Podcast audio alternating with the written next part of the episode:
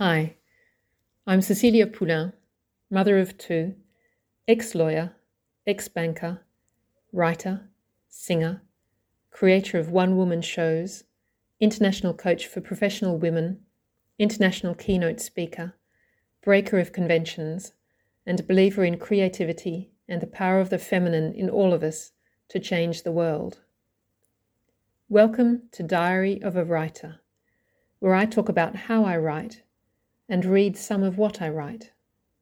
I really hope you enjoy it and that it encourages you to develop your own creativity in whatever form that may take.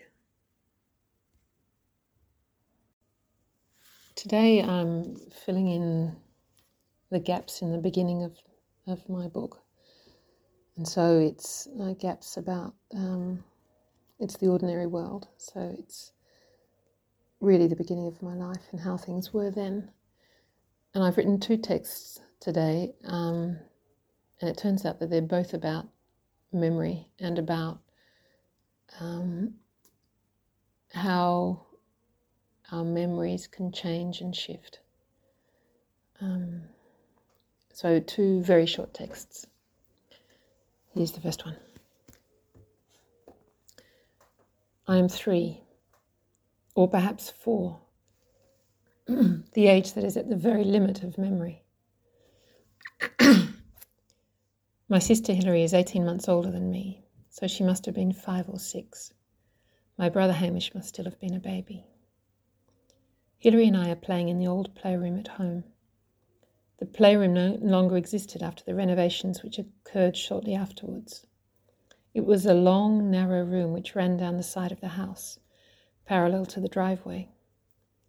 The top of the east wall, the wall that overlooked the driveway, was made up of small panes of translucent glass that could be held open with those metal lever- levers that give you a choice of one, two, or three notches. The room faces east, and the morning sun is streaming in. We are both on the floor, playing with a fort made out of sturdy brown plastic.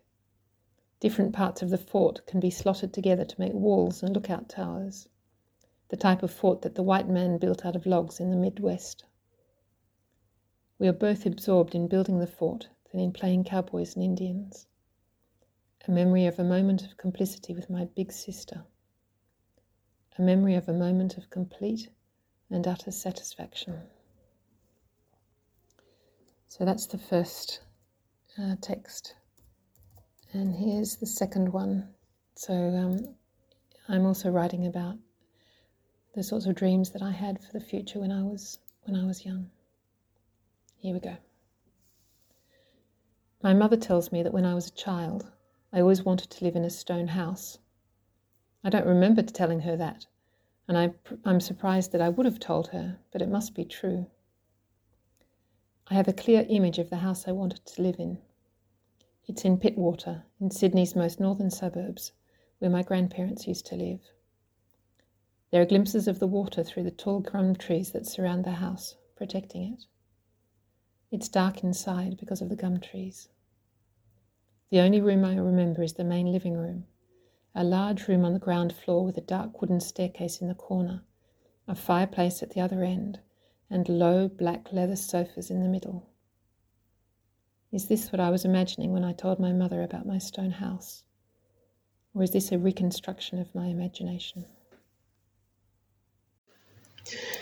I really hope you've enjoyed this episode of A Diary of a Writer. I'm running an absolutely free group coaching session on the 9th of May at 6:30 p.m. Central European Time. This session is part of my Dancing Days series where we dig deep on a particular emotion. We have already danced with fear and with anger, and this time we're going to be dancing with joy. If you have ever felt miserable and wondered how to have more joy in your life, you will find this session to be of enormous benefit. Check out the Dancing Days Dancing with Joy page on my website, www.ceciliapoulain.com. I would love it if you could join us. Thank you so much for listening.